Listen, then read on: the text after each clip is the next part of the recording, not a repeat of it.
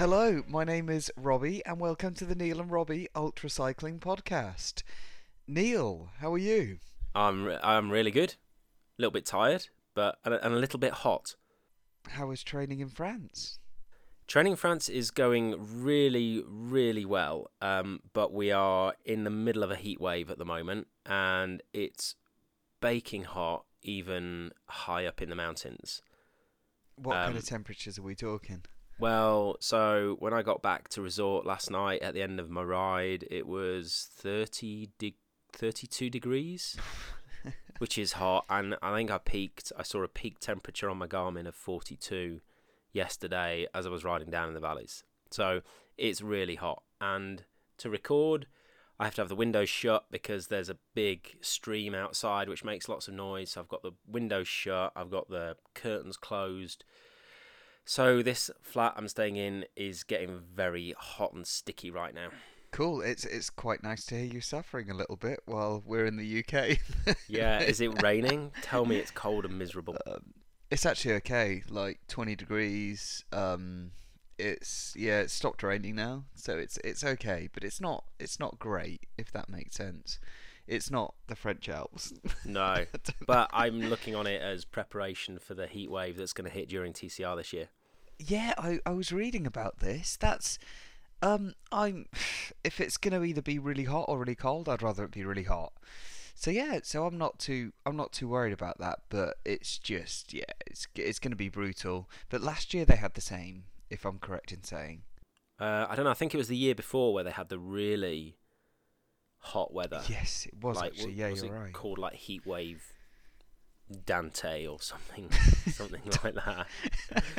Heatwave Ursula. Uh, yeah, do they name them? Do they name heat waves like they name tropical storms and uh, and hurricanes and things like that?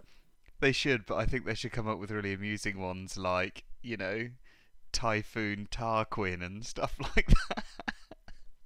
No. Do Um, you think? Uh, Anyway, yeah, so it's really hot here, but that's kind of good prep. And yeah, the training's been going really well. I had a really good ride yesterday, like 190k, 4,000 meters of climbing, uh, nine hours on the bike. It was just, it was savage.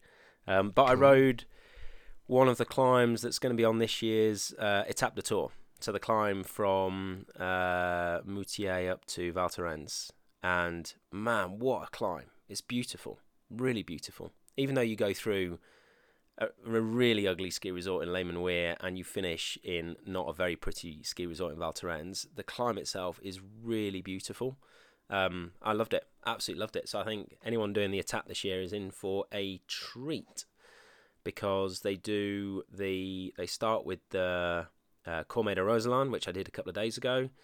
That's a really stunning climb, and uh, then they finish with the climb to Val Thorens. So they're doing something like four thousand meters of climbing in 130k. So that's going to be a really horrible day out on the bike. What does an ugly ski resort look like? Is it the people or like the buildings? Or Oh, the, uh, the buildings. Sorry, the, the buildings. Oh, There's no people in the ski resorts at the moment because it's still really quiet because the summer season's not really started. So it's kind of everywhere's kind of empty. I got to I got to the top yesterday and there was nothing open. There was no couldn't find a restaurant, couldn't find a cafe, couldn't find a shop. So I literally just ate a sandwich, drank some water, and then carried on back down the hill. But yeah, I'll send you some photos. Um, Google Les Menuires. I mean, it's a pretty yeah, it's not a very pretty place. But that's kind of the the French did a whole load of building in the 60s and 70s of these ski resorts, and I think they just let's just say they didn't have a good sense of architectural style at the time. So, um, I am not meant to be around next week. I'm actually meant to be racing the Transalba, but I pulled out of it, Neil, before even getting to the start line. I dropped it. So, um, as you know, I've had been struggling with a bit of a bad knee since the podcast started. Like, what was it, five, six weeks ago, when I've been going, oh, I was able to ride a little bit more today, recovery, recovery, recovery. Um, I realised that I haven't really had much training done and haven't been feeling like amazing about it.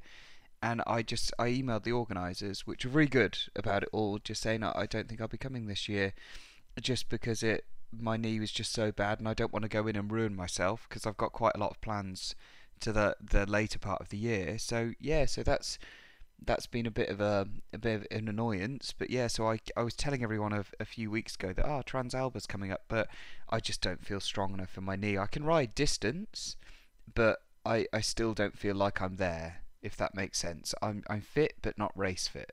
So yeah, so I dropped out of the Transalba before it even started, which is a first for me to drop drop out of a race before it starts.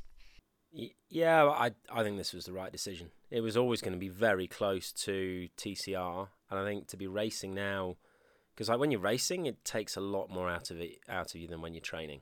So yeah, and you said, oh, we could use this as like a training, like a training block, but you know me, I'm just gonna get to the start line, see everyone, and I'm just gonna hammer it, and that's that'll be that'll be the downfall. So I just decided my knee's not ready. I I'm just kidding myself in thinking that I'm ready to smash out two three hundred mile days and do up to a thousand miles. You know, it's it's just not right. So yeah, so I I've backed off from it, which is a tactical retreat. So that's not ideal, but and I apologise for anyone that asked me questions about Transalba wanted to meet me there and stuff like that. I I am sorry, but I'm a bailer. But that's okay because it was tactical choice and you, you might have said this to me when I first got injured a couple of times that it's probably not a good idea. So I'm kind of indirectly taking your advice. There's a first time for everything. there is a first time for anything. One day soon he's going to come on this show and say, Neil, I've had my bike fit. Yeah. Have you had your bike fit yet, Robbie? no, I haven't. Um, Andy, who is doing it, is away in Scotland. I know where I'm meant to be. So um yeah, so he's doing the he's actually doing the North Coast 500. Um and I, if you've ever heard of Andy Jackson, he's like a TT champion or you know like um he's incredible. I think he rode if I'm correct like 311 miles in like 12 hours once. He's he's pretty insane, but he's kind of uh, elite level. And um he went up to I saw his video and he had gone up to Scotland for a funeral and he just literally while he was kind of just sitting on YouTube in Scotland he heard about the North Coast 500 and then just thought actually I'm just going to go and ride this I've got a bit of time and that's what he did he had his bike with him and he's just decided to go and ride the North Coast 500 awesome. which is a little bit random but hats off because that should be quite quite a normal thing like that. But that was made quite famous by um, Mark Beaumont, if I'm correct in saying, because he did it in like 48 hours or something, didn't he? Am I right in saying? Anyway, he did it quickly, but he did it really quickly, and then they did it with GCN. So it's a really good GCN video, which I'll put in the show notes of um, them riding the North Coast 500, which I hear is very good. Yeah, no, it looks beautiful. I'd, it's something I'd like to go and do, and probably take my time over rather than try and ride around it too quickly. Yeah, it's it's really hilly and full of midges in the summer as well. Oh yeah, no, I'd have to pick the right time of year to go. I, I hate the thought of midges in Scotland. Oh yeah, just oh that yeah, no, not into it, not into it at all. And I was I was going to do the Transalba, which is around Scotland, and they're like, oh, the weather's going to get really hot. So one thing I'm quite happy about is that I'm not going to be fighting off midges. Cool. Anyway, shall we get on to the news? Let's do it most exciting thing is the TCR rider list was announced this morning. Yes, and do you know actually this was and like Anna, I noticed a comment here. Someone put on the Transcontinental page, "Oh, the numbers are out," and Anna's like, "I haven't even released this yet." People are that keen. They, I think they just guessed the actual web page address and then got onto it. so, so yeah, before it was announced, everyone knew their numbers. So, what is your cap number, Robbie? Mine's an interesting one, actually. So, I'm 119, which doesn't sound very interesting, but my first TCR I pulled out of, I was actually cap number 19. So, it's actually quite nice to go back and say, actually, I'm going to smash this with a similar number to where I was before. What about you? Because you're going to go one better. One better, yeah. I'm, get it? yeah, yeah, I do get it. Yeah, so um, I'm quite, yeah, I'm, I'm quite happy with that. And yeah, uh, my lucky number's 8, so I would have loved 88, or 888, or 8088, but yeah, we'll see. What about you? uh, I am uh, cap number 195. Are you happy with that cap number? I it makes no difference to me at all.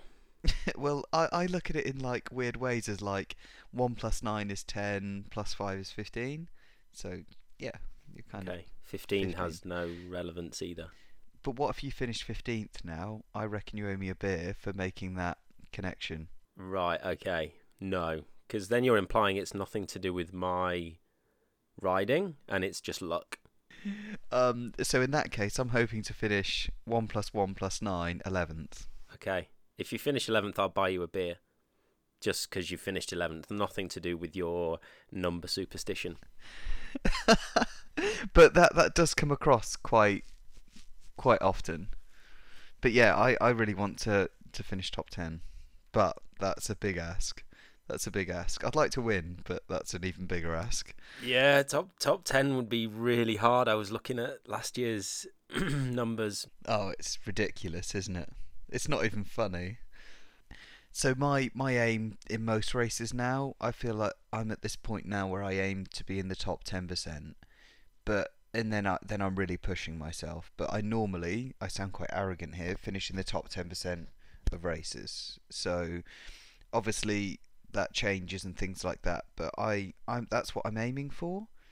But it depends. You never know what it's going to be like on the day. You just you just never know, do you? So I, that's what I aim for because I think it's good to have realistic goals. But then again, if it it's more about the journey than it is about the position you finish at the end, in my eyes. Yeah, definitely. And yeah, anyway, so your training's going pretty well. Yeah, my training's going very well. I'm I'm really pleased with how things are progressing out here. Getting a lot of good miles in, uh, good kilometres in, um, a lot of good climbing in.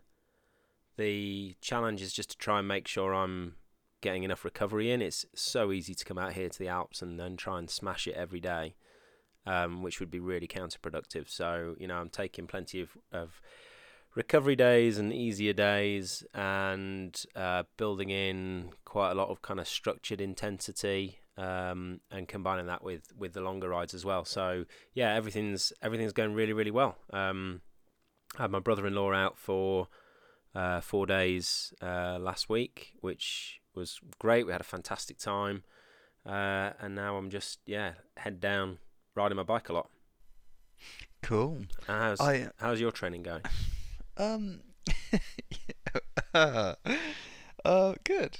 Good. So um we kind of I did touch on this earlier, but I want to talk about this kind of again. So this is kind of off off recording, but I said to Neil recently that training is going okay. So I'm getting some good power sessions in. I'm doing some long rides, some maybe a little bit longer than than I should do because I'm I'm just enjoying the mileage now that I can ride long distance again.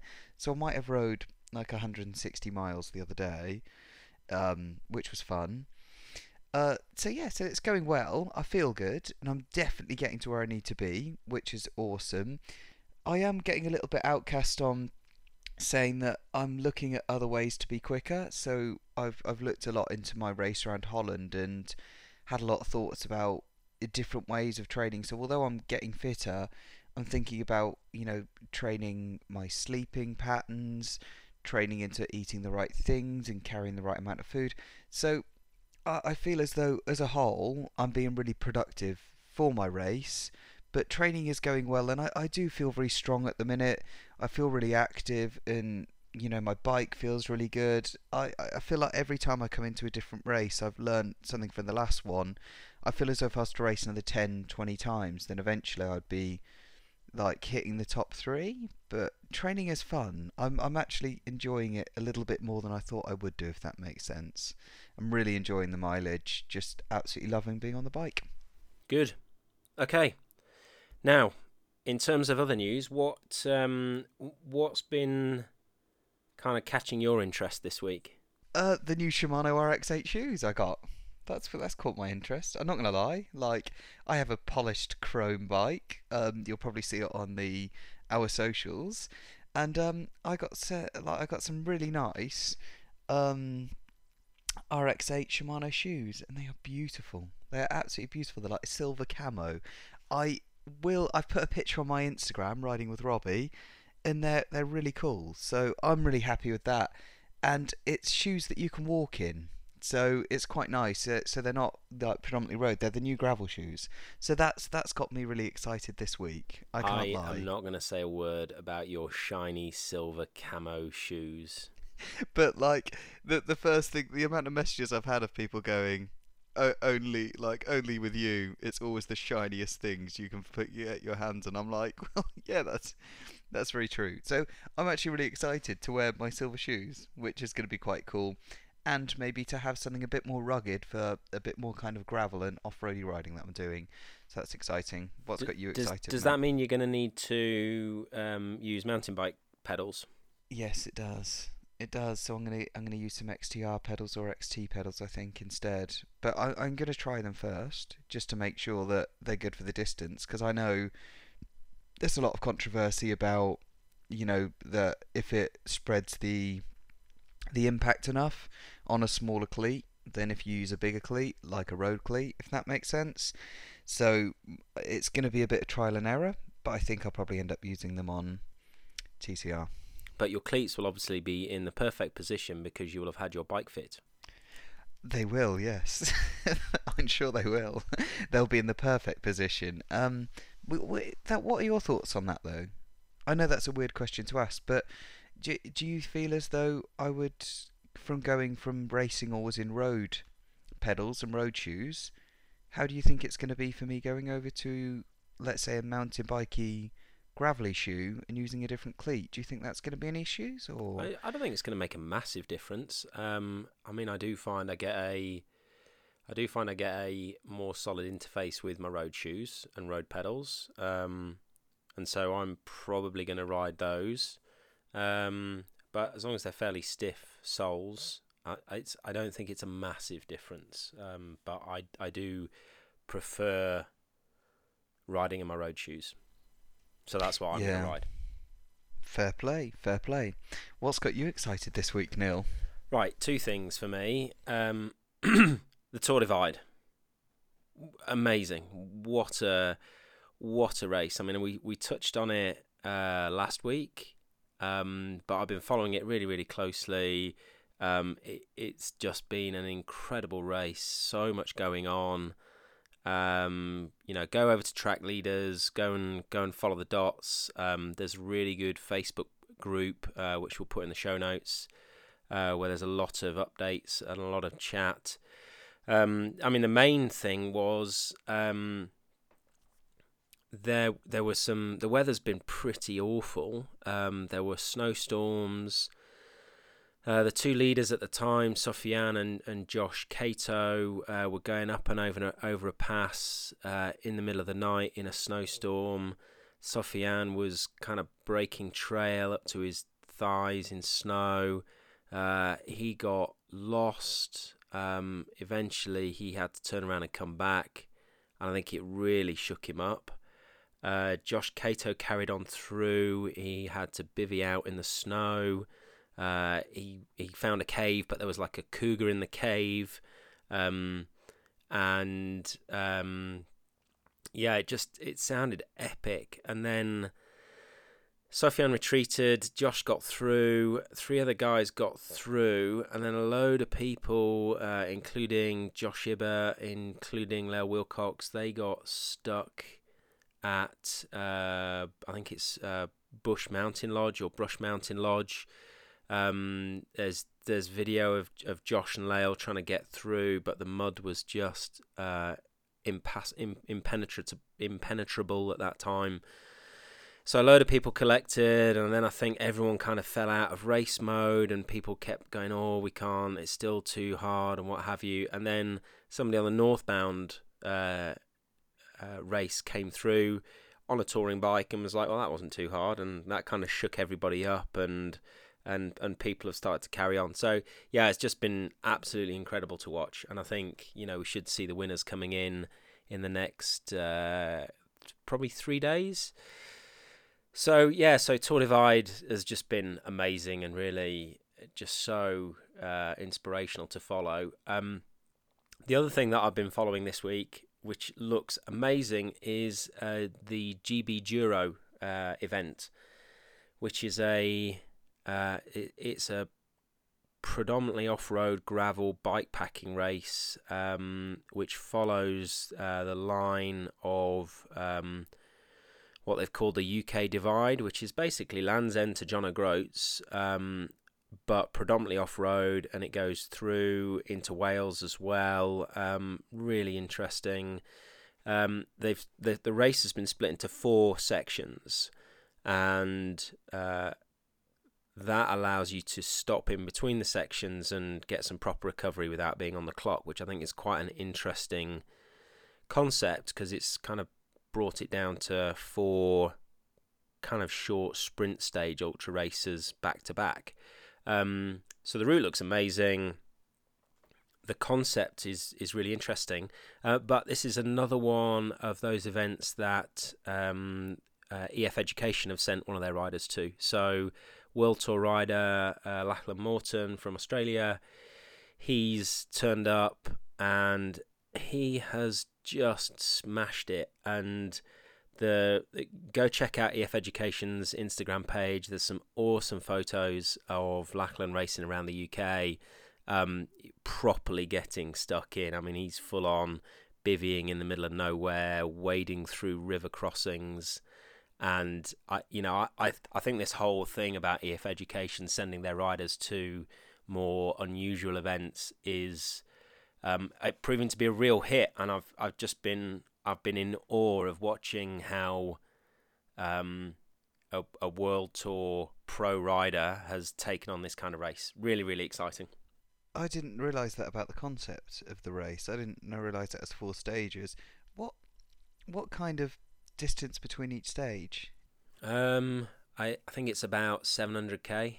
Oh, so they're big sections then. Yeah, they're, they're big stages. I mean, I think uh, the first stage t- took riders, uh, you know, the fastest time was uh, something like 40 hours or something. I, I need to go and double check that. But yeah, they're proper proper long stages. They're not things you could get done in 24 in 12 hours or 24 hours. You know, they are requiring either racing through the night or bivvying out or um, all that kind of thing. So yeah, really interesting. And this now this is definitely one that I'd be interested in doing next year.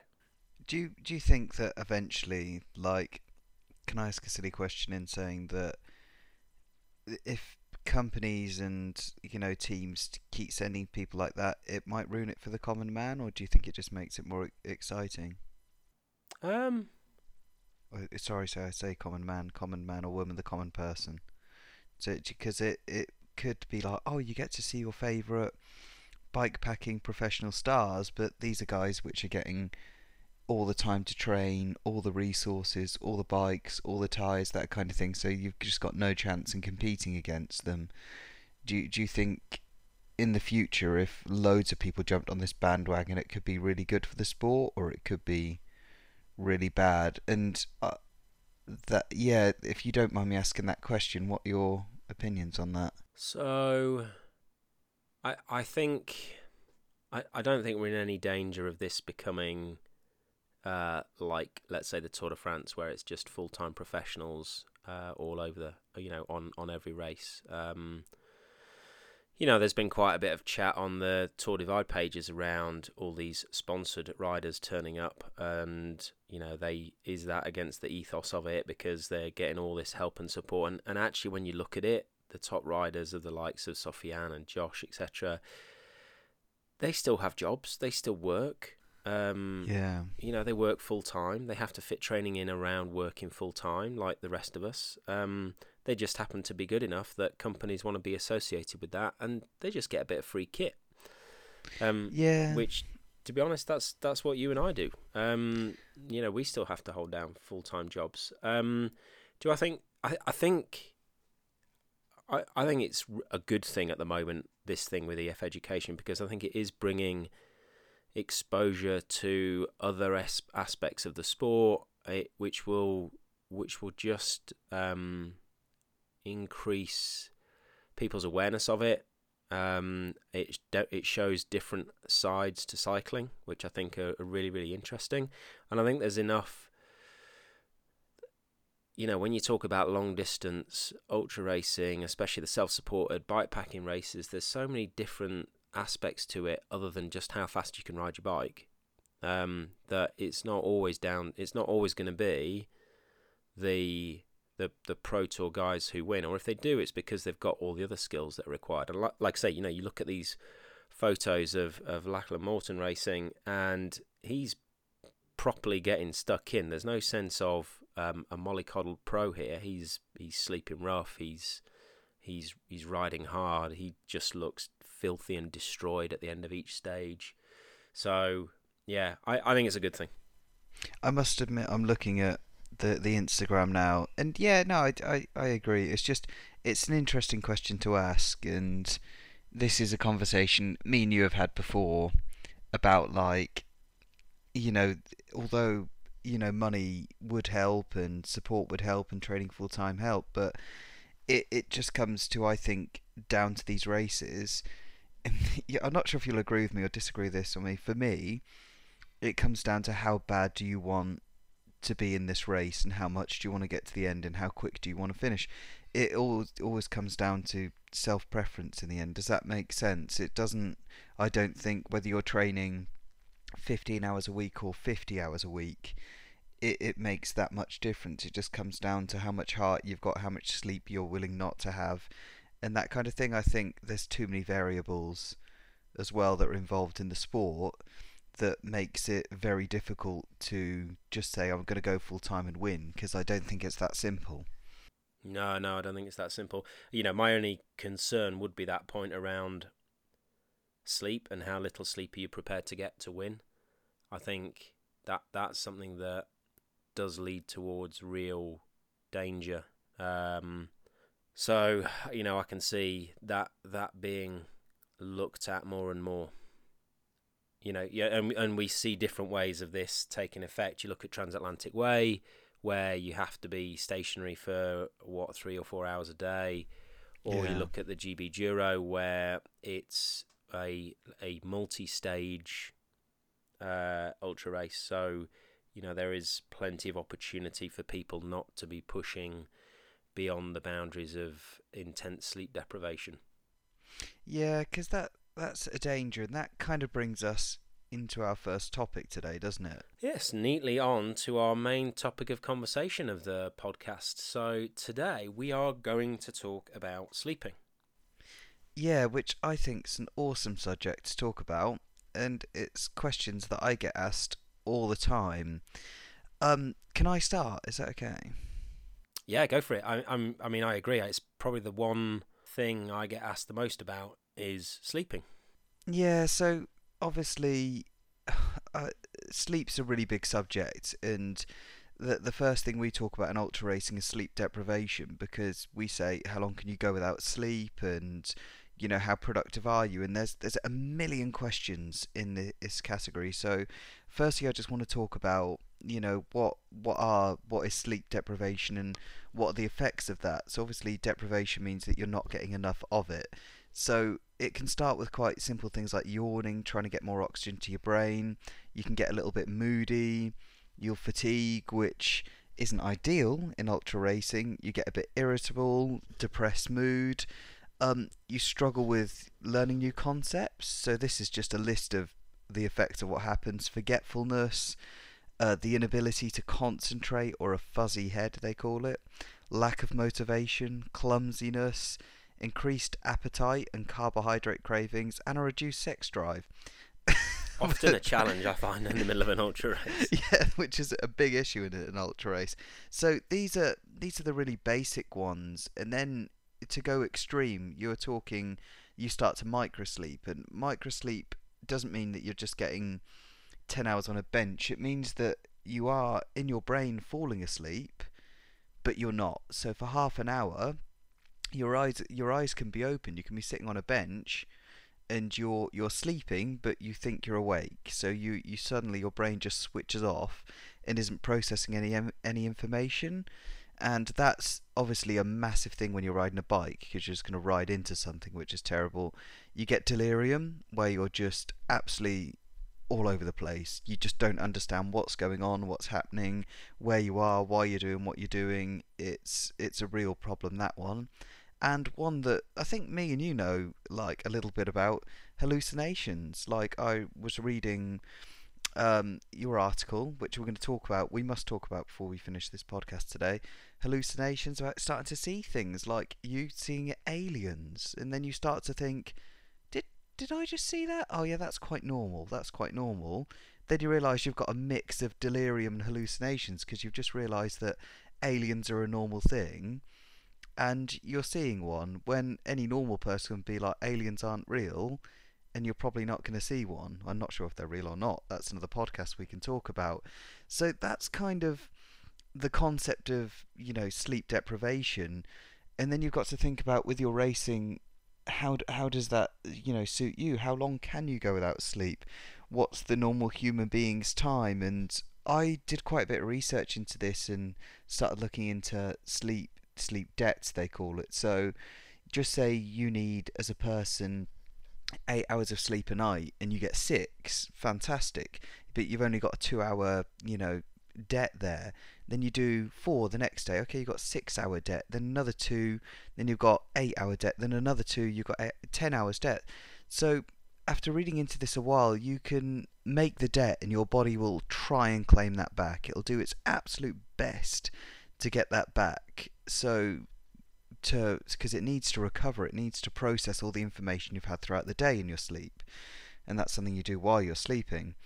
Um, but when you get up to about a 10 hours sleep deprivation, so with ultra racing, if you're racing longer races like three or four days and you pass this 10 hour sleep debt, you kind of just hit a level playing field where you just stay in a 10 hour deprivation, and that's all you can really need to make up over the time when you finish racing or during the race. But obviously, it's not really good to for to sleep more than eight hours on an ultra race because you're losing too much time. So it, it was really interesting for me to notice that a lot of riders do go in strong on the first day or two, and then they gain that 10 hour sleep debt, and then they just seem to hold that out for towards the end of the race and find a kind of level plateau of being that tired and in that place and knowing when to sleep and I thought it was really interesting because I put it a lot to my strategies, but I've been babbling on for ages. So, what are your thoughts on my thoughts on sleep? Well, I think let's let's if if we go back to the beginning, what why do we need sleep? Um, you know, sleep is where we recover. It's where we process uh, the day. It's where we process memories and learnings. Um, it's where our body rebuilds and recovers. So you know, in the normal course um, of life, it's a it it's one of the most important things we do. Um, you know, one of the things I say to people when I'm coaching them is if you're not sleeping properly whilst you're training, then training is a waste of time because sleep is is the most important thing for helping uh, recover from those training sessions and recover stronger. So, you know, sleep normally is a very, very important part of what we do. And I think a lot of people don't take sleep seriously enough, although I think, you know, we are becoming much more aware of, of how important a role it plays in our general uh, in our general well-being.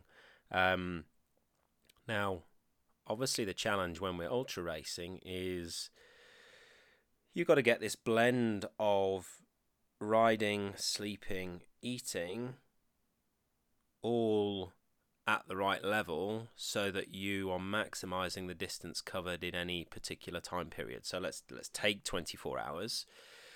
And there's a good reason for that and and that's because that fits with our own circadian rhythm. So we we work in 24-hour cycles because we our bodies respond to sunlight and uh, and dark um, and, and, we'll come on to how that can affect how you feel when you're riding in a bit. Um, but yeah, you know, the aim is over a 24 hour period to be maximizing the distance covered, but then also understanding that you've got to do that over the course of the race in question. Now, you know, when we take a, a short race, so uh, let's say, I don't know, 700 to 1,000 kilometers, where you reasonably sure you're going to finish in, let's say, any between 30 and 48 hours. Um, you've got to maximize the distance covered, knowing that after 48 hours you're going to stop. So you can actually afford to push all the way through for uh, for those two days without really needing to sleep uh, very much. But then when you're taking into account a longer race, you can't push yourself so hard on the first two days that you're then never going to catch up. Yeah. Or you're going to just put yourself in such a hole that you can't ride strongly. Okay, so you've, you've got to be thinking about not just what's the 24 hour period, but also how am I going to keep going for 10, 11, 12, 15 days, which is going to be the case in, in say, the TCR. Yeah. So your race in Oman, you you pretty much just went on through with a couple of very very short 10 15 minute sleeps and you finished oh, I'm going to take a wild guess at this in about 44 hours am I correct in saying Neil? Uh, yeah, 45 and a half. So your productivity levels from after riding 10 hours to after riding 40 what was the noticeable changes there for you? I, I think the the biggest things I noticed were the fact that your alertness does vary with whether it's daylight or not. So I really struggled going through the first night between like twelve and four o'clock in the morning. Um, you know, you would notice your speed drop off, your power drop off, and then I would stop and have a quick nap in a bus stop, and then immediately afterwards I'd be able to push harder again. Yeah. And then three to four hours later, again, that would tail off. 20 minute nap, immediately able to push on hard again. Yeah. As you then come into the daylight, your body wakes up because your body is expecting to wake up because it's daylight. So, riding through the day, although yes, there's accumulated fatigue, you I didn't get that sense of sleepiness. Yeah. Then when you pushed on into the second night, I think because I knew I'd be finished by about one or two o'clock in the morning, I would just the adrenaline of getting close to the finish line keeps you going through. Um, but it's when you go into the second night that you then start to get your hallucinations. Yeah. So that is when, and and really by hallucinations, what what I th- think it is is it's your mind. You're seeing things, and your mind is interpreting it in a different way to the way you would normally. So it's not that I was making things up, it's just that when I saw bushes by the side of the road, the way I was moving past those bushes made my mind think it was aliens climbing off the side of the road. when it, it wasn't that there was nothing there, it's there was something there, it's just the normal brain would have said it's a bush. The Yeah. sleep deprived brain said it was a pair of aliens. so um, did they have names or no, no, I didn't give them names, but they did look like a cross between uh, a- the alien from Alien, uh, Aliens, and uh, Predator. It was like an Alien versus Oh. Predator, but in one body. Oh, they've done that. So it wasn't there was the alien that kind of got predated or whatever. The predator that got aliened, you know, and then like literally got the face hugger on him, and then there was this hybrid thing. So there is a film with that in. I think it's Aliens versus Predator Requiem. Okay, I'll have to go I and watch that because I, I love all the Alien films. I think Oh, they're brilliant. same. They're so so good. Have you Prometheus as well? Just Yeah, I've Incredible. seen Prometheus. I like that one. oh, love it. Uh, not as good as Aliens. The, the the Alien and Aliens, the two of the best films ever. Yeah, hugely. They they kind of got a little bit crazy after that, didn't they? But they are just incredible films. Why haven't we spoke about this either? We never talk about Xbox. We never talk about films. Maybe we should do an episode on that. no, I'm kidding. What do you watch while you're riding? No, Let's not talk about that. No, that, that's don't- don't watch things whilst you're riding people because that will end in disaster. Um, right. So yeah, coming back to back to the the the sleep and the the strategy for it and and the effects of it. So you know, I, I do think you've got to look at the the distance of the race. And therefore, how much time do you need to spend sleeping in order to a be able to ride strongly, and uh, b which which I think is really important, and I don't think this is given enough kind of weight, is to make good decisions. So I, I think a lot of good ultra racing is about good decision making. And that can be around, you know, deciding when to stop, deciding that you need to eat, to stay on top of your eating and your hydration, all of those things. And and when you start to get sleep deprived, one of the big things you notice is your ability to uh, make decisions completely goes out the window. Yeah, did I ever tell you about that time in Corsica with the food? No. So um, I was uh, so we, I was racing in Corsica, and it got to like the last night, and I think I've mentioned this on the podcast before. I hadn't taken a bivy or anything like that, and I knew it was going to get cold, and I was coming up to that last coastal section, and I was tired, Neil. Like I'd been riding 34 hours or something, and I was just feeling shot to pieces. Actually, maybe it was more than maybe it was about 40 hours, and I just wasn't there. I'd had like an hour or two's kip over the the duration, and I thought it's gonna get dark now. And I remember thinking, "Oh, I need food, need food." And I thought, "Don't worry, Rob, you've got food." So I looked in my bag, and I had this ham and this cheese, and I checked the date, and I couldn't read it because it was in French, and I'm not really good at that. So I looked at the date, and it said um, uh, March on it, March whatever. And this was this race was in April, or no, it said May. The food said May, and the race was in April, so it was plenty of time. And um, I looked at it, and I just got really pissed off and upset. Like, oh no, I've just bought loads of out of date food because I translated it, and it said, oh, your food runs out in May, but I thought it was January, February, May, April, March. And I was just so all over the shop that I threw all this food off this the side of this cliff because I thought it was out of date. Carried on riding, thinking, well, I'll just have to go into the night on the energy gels I've got there and just find a restaurant or something with some bread that I can buy or whatever. And I binned all this food and uh, then realised after I'd finished the race and sat down with you that it doesn't go January, February, May, April, March. It goes a bit differently. So that was probably the stupidest stupidest mistake I've ever made when tired. And yeah, about decision making, that was awful because it just took me into the night, and I was literally scraping breadcrumbs from the bottom of my bag by three in the morning. And what's open at France at three in the morning or on Corsica? Nothing. Absolutely nothing. I was contemplating just seeing if people's doors were unlocked just to run in and get some bread and run out again.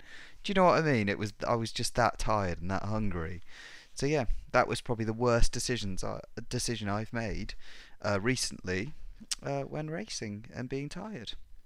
Yeah, so yeah, yeah, I think having the ability to make those decisions and make good decisions is is really important, and that's one of the first things that goes when you start to become super sleep deprived. Um,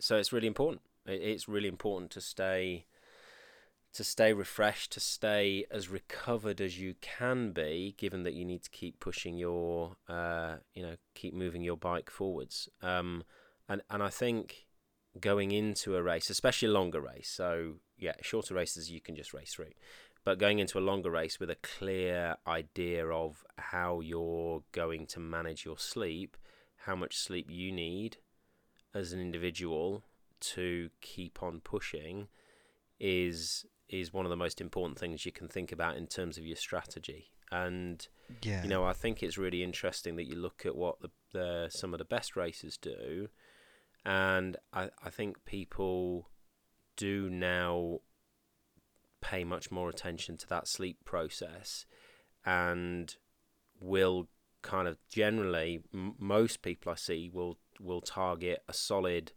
three to four hours a night. Yeah. And try and make that really as as high quality as you can you can get it. Well, so that makes me think when you say about as high quality, so you're basically saying the difference between bivvying and being in a hotel or you know being in a nice bed and sleeping on a floor somewhere when we talk quality. Yes, I I I do. Um, I yeah. There's definitely that that decision as to you know what where are you going to sleep. Um, and for me, if you can stay in a hotel with a bed, then uh, that's always going to give you better sleep than lying rough on the side of the road.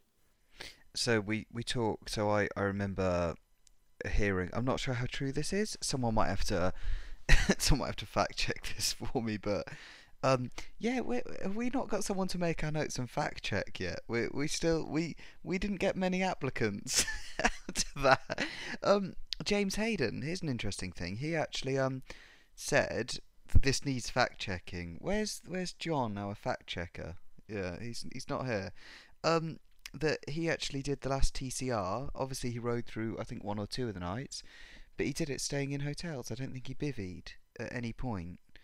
I, and that that was quite interesting for me because I've been thinking a lot about strategies for this transcontinental, and I've been sitting there thinking, okay, what, how, how am I going to get around this? Because I'm not a very good sleeper. I don't enjoy bivvying. Not even to lie there. I mess about in hotels. I struggle with willpower when I wake up after three hours kip and know I have to leave at four in the morning out of a hotel which has a warm bed and there's probably going to be a nice croissant breakfast in the morning or something like that. That's a real problem for me. So I, I sat there thinking, well, maybe I could use the strategy of taking a bivvy in a sleeping bag and doing one night in the bivvy and then having a hotel to look forward to.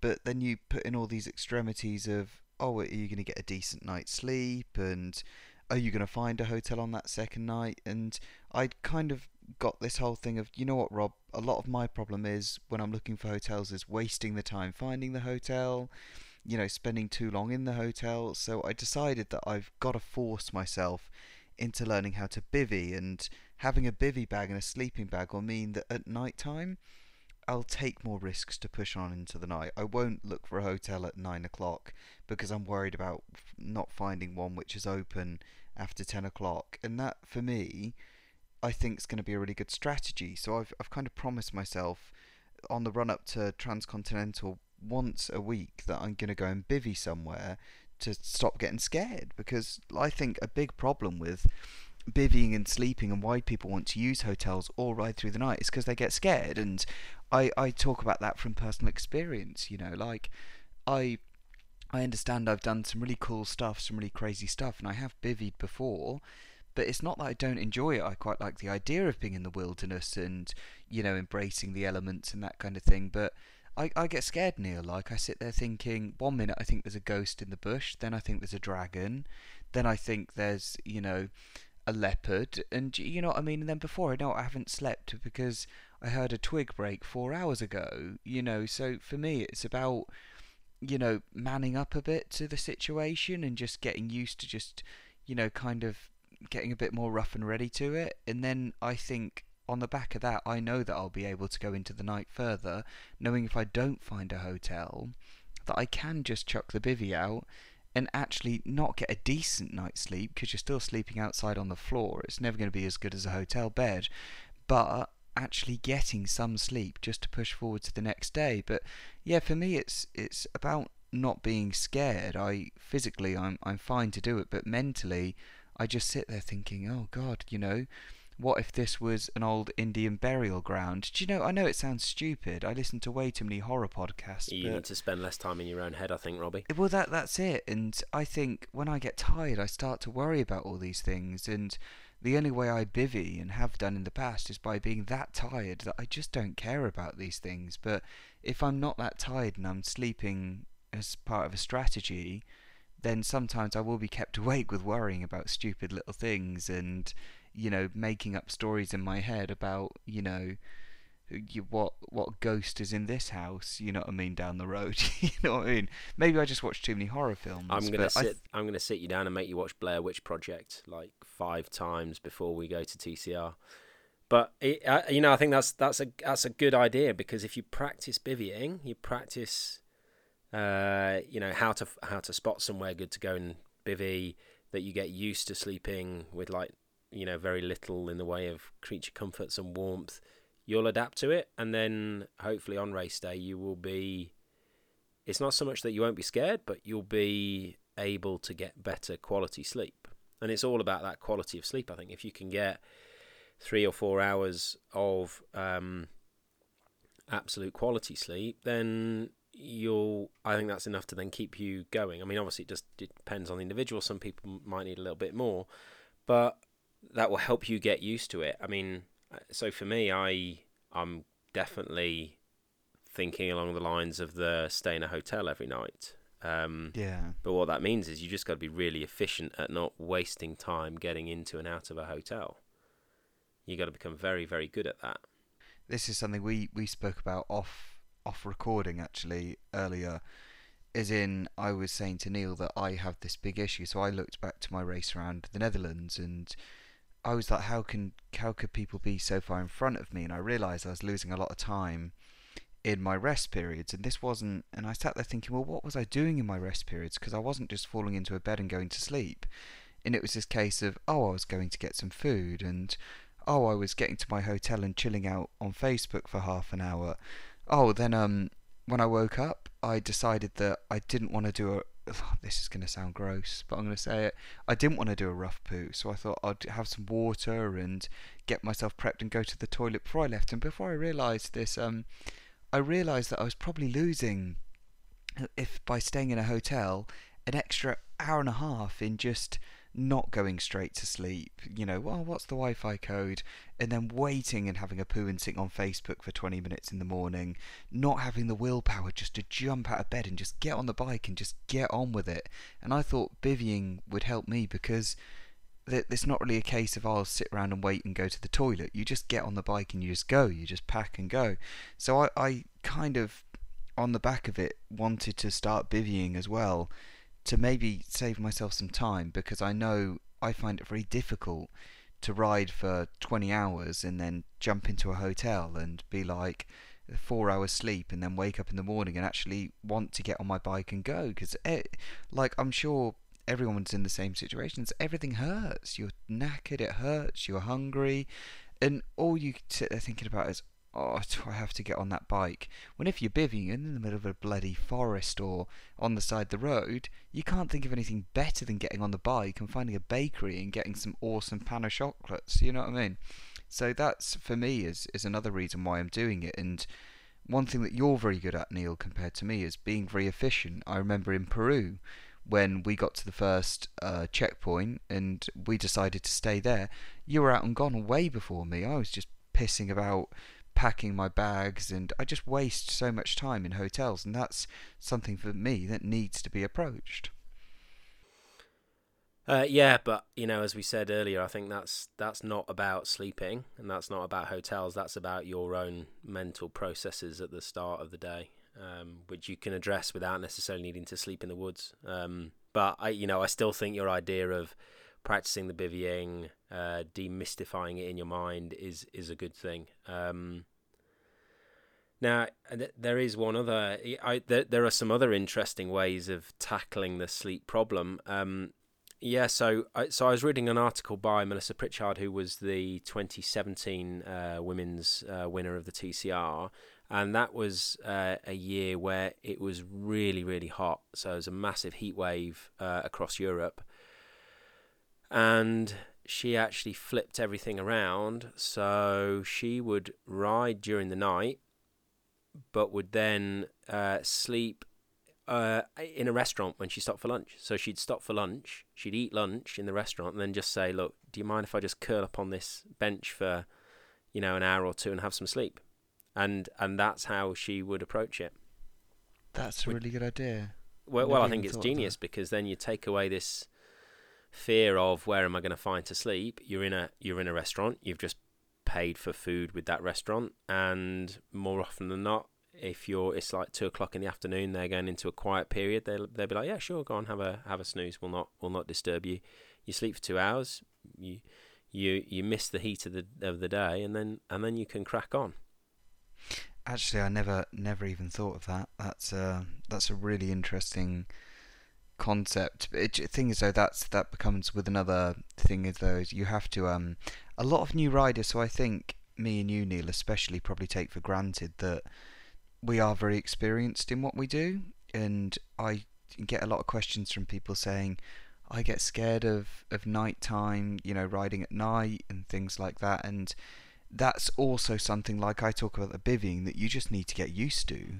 It's just something you need to do, just to keep riding at night, get used to riding at night, not be scared of riding at night. And it comes in time, but you know, I always was told, and I can't remember who told me this, but there's no point being scared of something until it's actually in front of you causing you a problem. So like I sit there moaning about you know like bivvying rough and what if there's a leopard around the corner or something until I actually see a leopard and it's given me some beef then then it's a problem. Yeah, and I think you're highly unlikely to see a leopard ever in your life, except in a zoo. Um, yeah, you know, definitely address uh, address your fears and your weaknesses, especially if they have a big impact on on your race. So, yeah, with this kind of racing, you're always going to need to ride at night. So go and practice, go and get out, go and ride at night, ride with your lights, ride in completely deserted places, so that yes, the first time you will be shitting yourself, but after five, six, seven rides overnight or, or into the night, you you'll get used to it, and it's it's then not a problem. I I must admit, so I I was saying to you, I've got like a little bit of a gap of t- time off the next few days, and I'm I'm not gonna lie, I I there's a lot of training I want to do, but I was considering um, maybe having an easy day today and then going and doing some training tonight because I find that even after all the experience I've had, it takes me one or two rides through the night to get used to riding at night again. Just to get used to the silence, the peace, to be able to go into a forest and on some trails in the pitch black, and understand that if you do get a puncture and it's pitch black in the middle of the forest, you you don't you can't put the energy into getting scared and worried about what's going on. You have to just say, okay, let's put that energy into actually dealing with the problem. And that's when you're changing sorting out your tubeless changing your inner tubes things like that. So to be honest i was i was toying with the idea of going night riding tonight for a while just to kind of get get back into the swing of things going fully loaded and maybe even if i stay up today having a having a quick bivvy tonight or maybe bivvying tomorrow night. And yeah just getting used to all the extremities of of what we do. And it is really difficult, and I hope that there's people who are starting listening to this podcast that haven't really ultra uh, raced before and realise that it's kind of okay to be scared and stuff at night. That's normal. You know, it's pitch black, you can't see anything. You know, my my kind of only advice to those people is, you know, just stop worrying and just get on with the task at hand. A lot of the time, you should, you know, really be thinking about where you're getting to, where you're going to get food, not be fabricating stories in your head and just don't listen to horror podcasts or true crime podcasts at like silly o'clock in the morning in a forest when you're on your own and stuff like that. No, I definitely don't do that. Um, I, I, I want to just come back to uh, kind of some of the, the principles or mechanics of sleeping because I think that's quite uh, interesting in terms of how we then apply that to, to what we do in, in ultra racing. So I'm going to put a link into the show notes. There's a really interesting podcast um, that was done by a British uh, GP guy called Rangan Chatterjee. He did a podcast with the guy who became the sleep advisor to Team Sky. Yeah. Um, I'll put a link in the show notes, but in general, if you're looking at the way we sleep, um, we tend to sleep in 90 minute cycles. And so in this podcast, they talked a lot about, you know, making sure you slept in multiples of a cycle. Uh, and that, you know, we always talk about eight hours a day. And actually, if you get uh, five cycles of sleep, so five 90 minute cycles, which is seven and a half hours, then then actually you can break that down between um, break that down in the day and and separate out um, where you have all your different sleep cycles. So you could do two in the middle of the afternoon, you could then do three at night, and that would still be your eight hours a day. So I, you know, I th- that that's very interesting, and and I use that sometimes if I'm napping in the middle of the day to try and get a full sleep cycle but I, you know, I think if we look at how that then applies to uh, the sleep we get, um, I'm really going to be looking at how do I sleep in multiples of those sleep cycles. So for me, I'm either going to be doing three hours or four and a half hours. Yeah. Because that way I'm sleeping in a, a full cycle. Um, and generally, I've found that to, to work for me in terms of yes, I do sleep in these 90 minute cycles, and if I do like three hours sleep in the middle of the day, it does have quite a good impact. Yeah. So you know, so I think that's that's an important thing to think about, and think about you know what what is your own sleep cycle? Is it 90 minutes? Is it 80 minutes? Is it a bit longer? And and take that into how you're going to sleep. So if you sleep, you know, if you get to a hotel at like 10 o'clock at night, then I'm either going to be saying, right, well, I need to sleep for three hours, get up at one o'clock and start riding again, or I'm going to sleep through till 2.30 and then get going again, rather than try and interrupt myself after three and a half hours or four and a half hours, so that I try and get the, the best use of my sleep time. What um? How can you find out your sleep cycle? Is, is, that's such a weird question to ask, but for someone at home, what would be kind of obviously what would be the way of doing that? I, I mean, I would guess trial and error to start with. I think you'll know if you wake up at the right time because you'll be able to get up and get out of bed. Um, whereas if you're interrupted in the middle of a sleep cycle, then you'll be like, you'll be useless. So, you know, I know that if I go to bed, chances are about seven and a half hours later, I naturally wake up. Oh, okay. Yeah. Um, so, you know, that's that, that's one thing or one piece of information that I use to then uh, try and determine all of that. Um, and like I say, I've then used that to practice. What happens if I sleep for 90 minutes? What happens if I sleep for three hours? What, what happens if I sleep for four and a half hours? and and as I say, I found that generally works really well for me. So yeah, so I'm going to be taking that in and, and using that as the basis for my sleep strategy. I think the other um, the other option is to look at lots of micro naps. Um, we uh, ultra racing is not the original um, sport where a complete lack of sleep uh, is part of the course. Um, I, I, love following the the round the world single handed yacht racing. Um, I, ever since 2004, when Ellen MacArthur came second in the Vendée Globe, um, it just it was a really inspirational story, and I was fascinated by the things these sailors went through because you know they're piloting these boats at pretty phenomenal speeds 24 7. There's no break. You can't just pull over and have a little while bivvy. You, your boat's moving forwards all the time. And you know she worked with her with her team to look at um, sleep and how you could deal with it in the context of a round the world yacht race, and and they would they or she would sleep for eh, I think like ten minutes at a time, so she would just have lots of 10 minute sleeps throughout the day or throughout a 24 wow. hour period. Yeah, that's. I never really thought of. I think.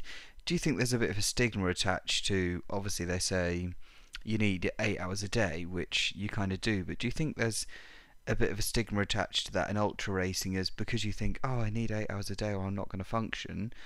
that you do that when actually the adrenaline kicks in a little bit and you realize that you are in a race. So you do actually function but you're you know you're it comes from other places if that makes sense. I, I think that carries for shorter races. I think ultimately you can't cheat your physiology.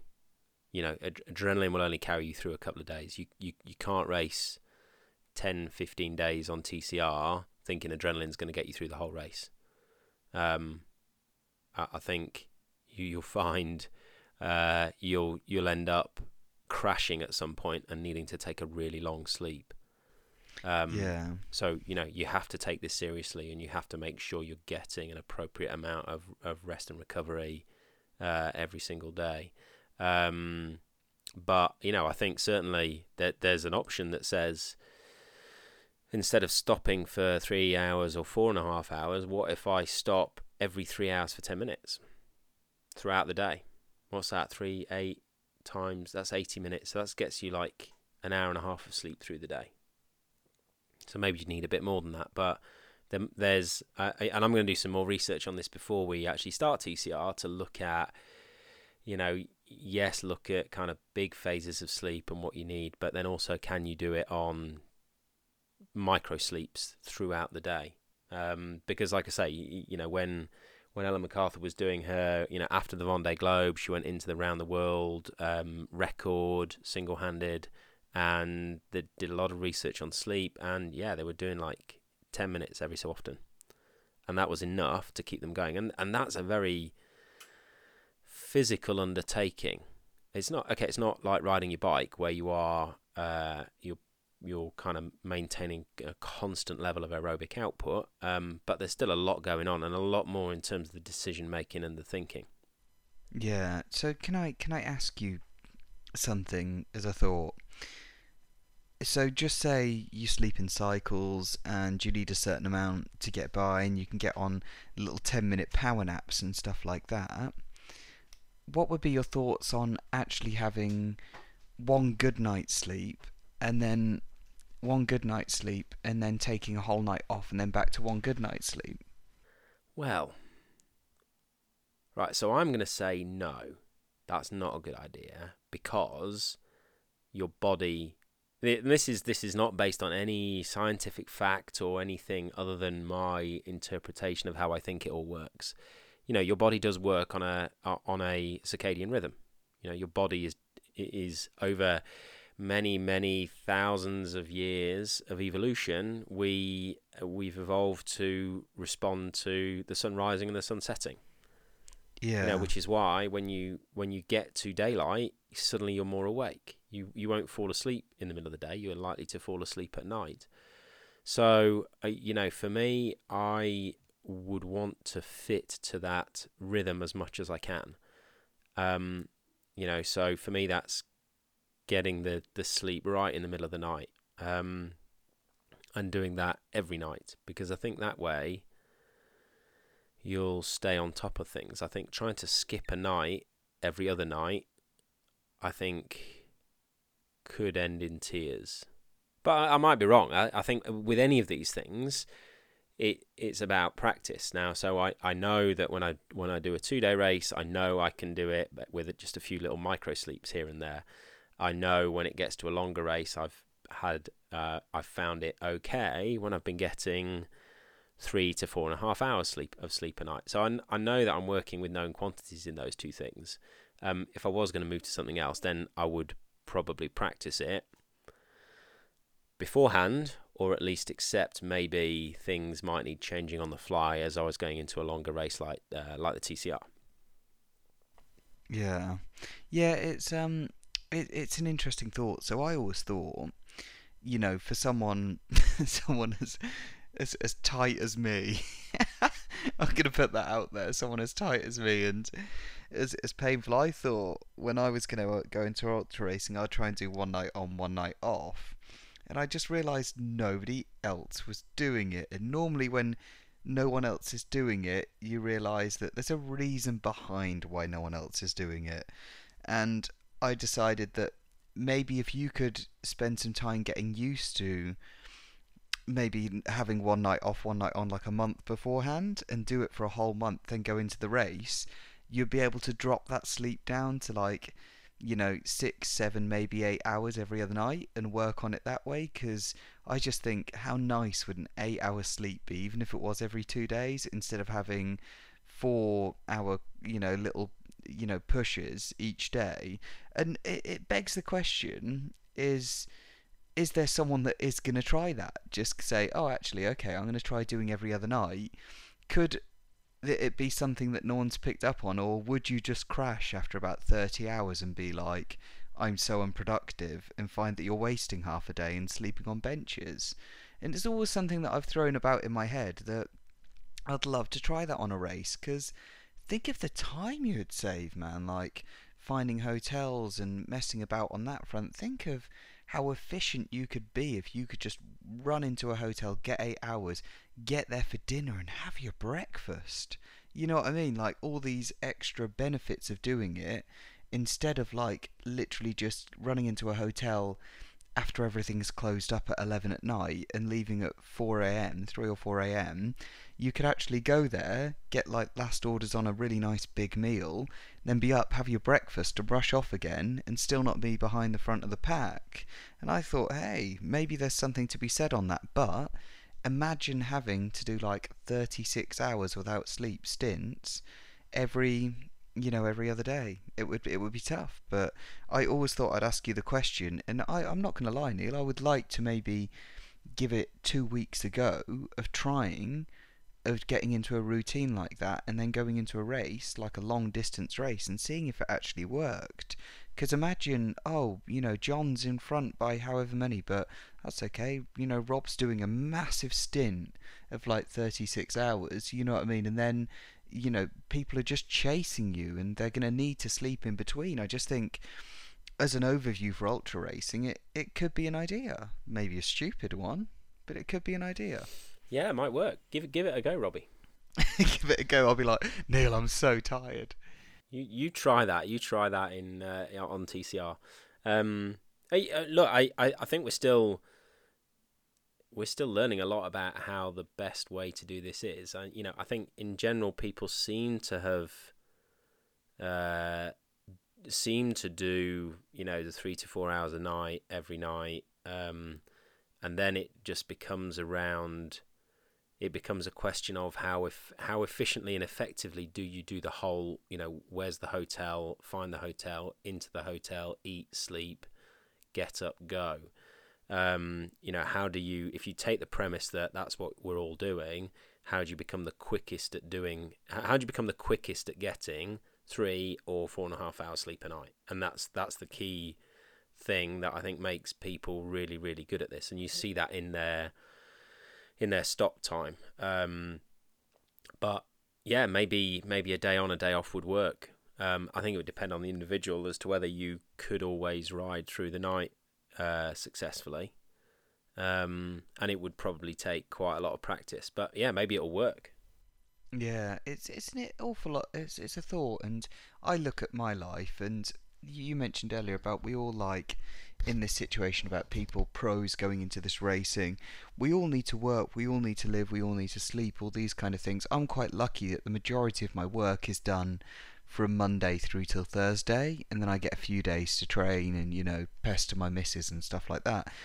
And um, I I think that if I was to get into a routine like that, I could I could actually work that in. I could do one night sleep, one night off, one night sleep, one night off, and I think eventually you could get into a routine like that. And I'll never forget an old film. And you you a fan of James Bond, Neil? Oh yeah, definitely. Cool. So um, Tomorrow Never Dies, I think it was. Yeah. I think it was the one where he the guy's out on the like bloody ice racing thing trying to break the land speed record and he just before he puts the helmet on to do his like one of the runs he just goes oh, I don't need to sleep you can sleep when you're dead and I was just like do you think people could go without sleep And then you realize it's just a film and you just can't after the kind of reading about it and I thought wow that's that's actually quite an interesting thought that could you train yourself to have less and less and less sleep? And you hear about some people saying, oh yeah, I'm, I'm fine on four hours sleep a night. And I hear there is a percentage of people in the world that just unnaturally work on very little sleep, you know, and hats off for them. I'm I'm extremely jealous because they can be very productive on that thing. But uh, just the extremities of changing your what do you call it? The circadian rhythm. Circadian rhythm. Circadian, Arcadian. Where did I get that from? I don't know. You know, Who you, knows? yeah, it's just, it's it's just it's difficult, but I think it's an interesting concept to try it. And I, I get the impression that someone one day is going to come along out of nowhere and dedicate, not dedicate their life, but make a lot of lifestyle changes and get to this point of where they're actually able to just go without sleep for like for example like I said one night on one night off or you know 4 hours a night. And I I think there's there's not enough studies done into it yet to see if that kind of thing's possible. You know they everyone says you know I'm going to try going without sleep and that kind of thing. That's an extreme. I, I, I never really read studies about people trying to go on less and less and less and less and less or trying to change their rhythm of sleep you normally hear about people either getting eight hours or none at all. So I think it I think it's a really interesting concept, and I think someone's just going to come out of nowhere who really dedicates a lot of their life to this kind of racing and be like, you know what, I changed my sleeping pattern and now I race like an absolute animal because of it. Well, there's I mean, there's certainly there's a lot of uh, research now into uh, polyphasic sleeping, which is the whole the whole sleeping separating into sleep cycles and sleeping two or three times through the day. Um, and I think there is some research on how you get by on shorter naps. Um, I think the body just can't cope without sleep. You you have to sleep, and obviously, if you're skipping whole days, then you're putting yourself, you know, back to that sleep debt that you talk about. Um, but I, I think there's certainly it's probably worth investigating some of the research out there and and coming back and revisiting this topic, um, maybe based on our experiences on TCR as well.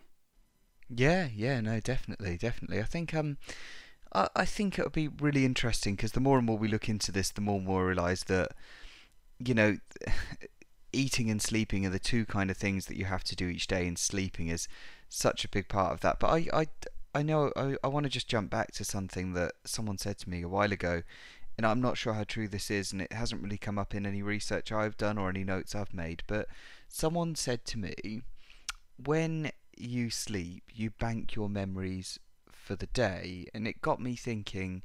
Actually, I struggle to remember very very much about races I go on.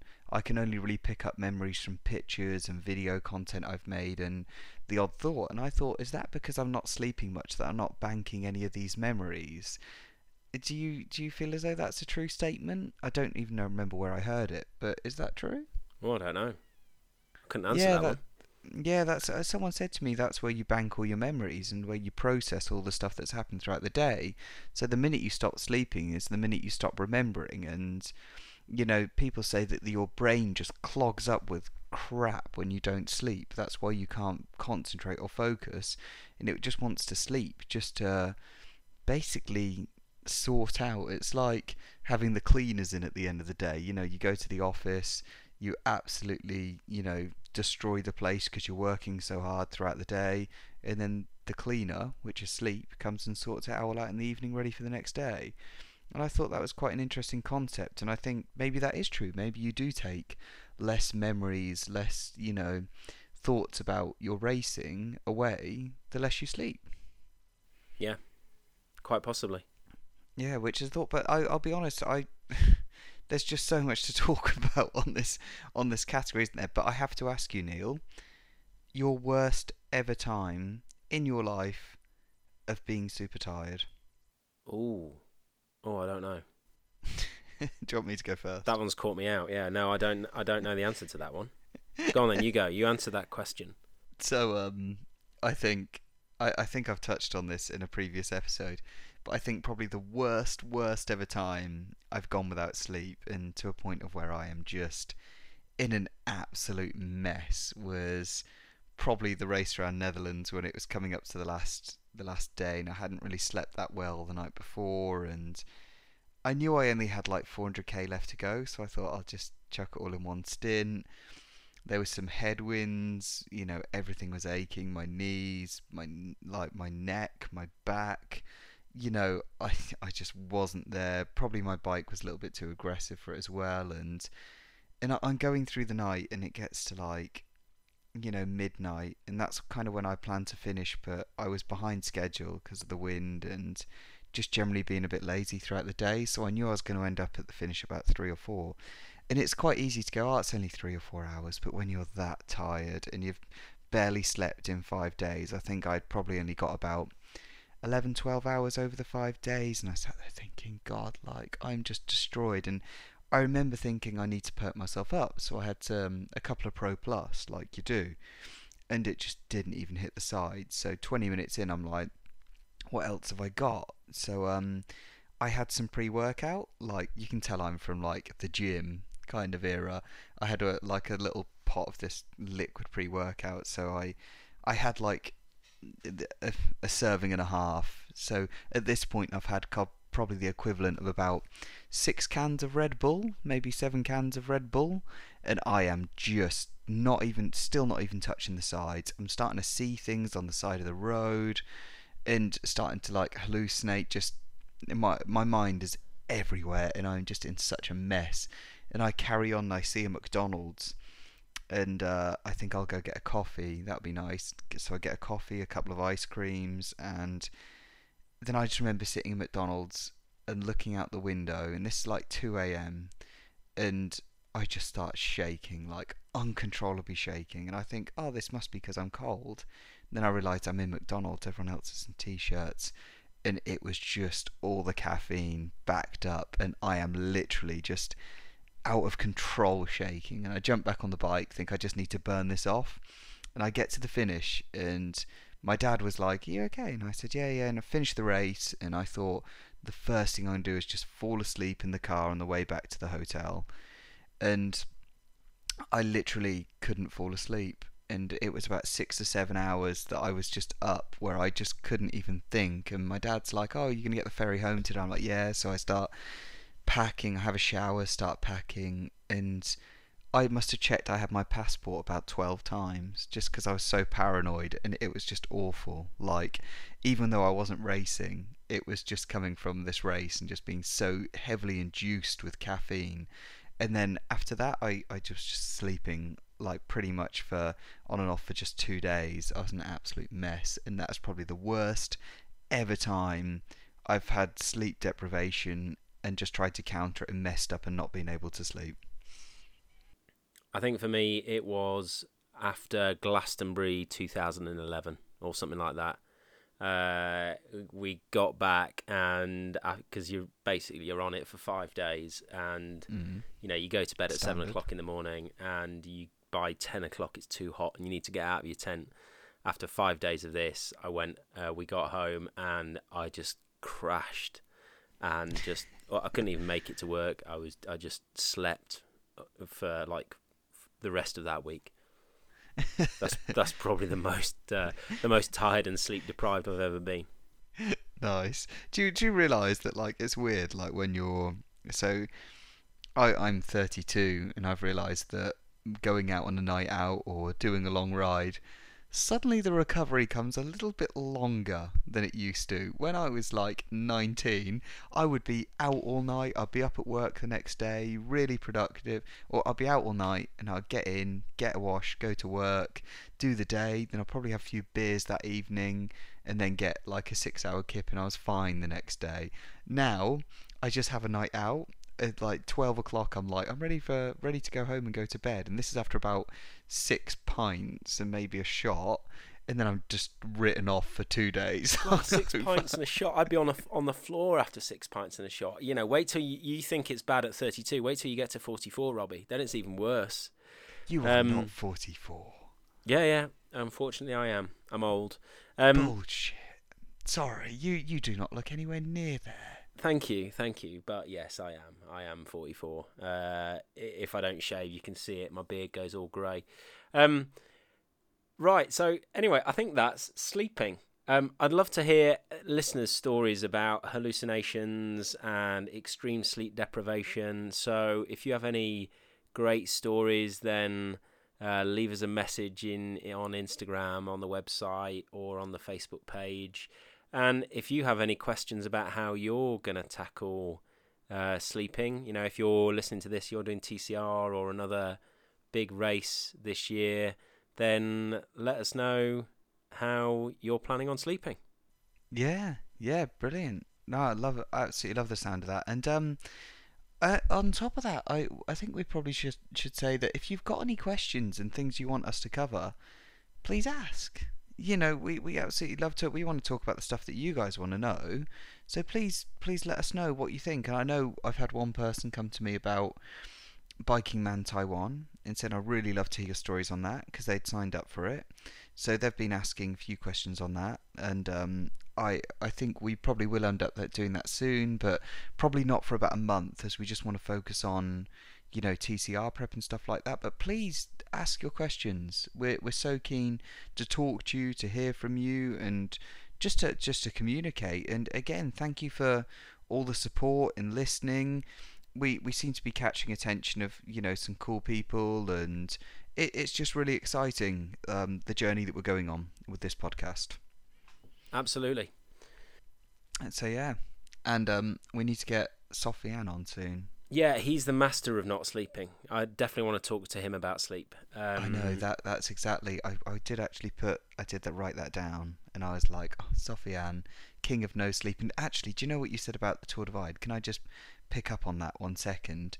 I'll I'll never I'll never get over something he put.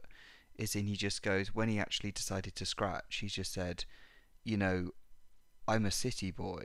I'm I'm not used to these minus five snowy altitude extreme temperatures. You know, I, I was up to my waist in snow and I just didn't know what to do. It was night. I didn't want to get lost in the forest. Could you imagine how scary that would be? So he's from Paris, isn't he? yes, He's, I'm not sure if he's a courier or not, but um, a courier. courier, You mean a courier? Courier. He's, he's a bike courier. He's a bike messenger. So How cool is that? yeah, but Dream like, job. Bike couriering around Paris is like a world away from being stuck at kind of ten thousand feet in the Rockies when it's a snowstorm and you're lost. And uh, it's just horrific. So yeah, we'll uh, we'll get in touch with Sofiane, talk to him about sleep deprivation. I bet he's got some great stories to tell. Yeah, I just, I just, what a crazy, the crazy thought of this guy from a bike messenger from France in the middle of the bloody upper mountain in extreme weather conditions. What must have been going through his head, Neil? I, I reckon he's just sitting there going, how the heck did I end up in this situation?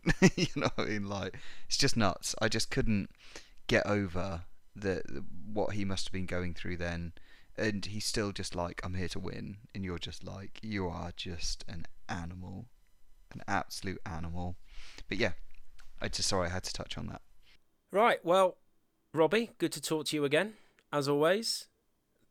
Thank you to everybody for listening. Go go do your midnight bivvy, Robbie, and post some photos. And we shall catch you all uh, next week. next week when i think we we've kind of we well actually no i'm not going to talk about the subject in case we change it cool right Brilliant. Right. happy days Thank you, everybody, and you have a good week.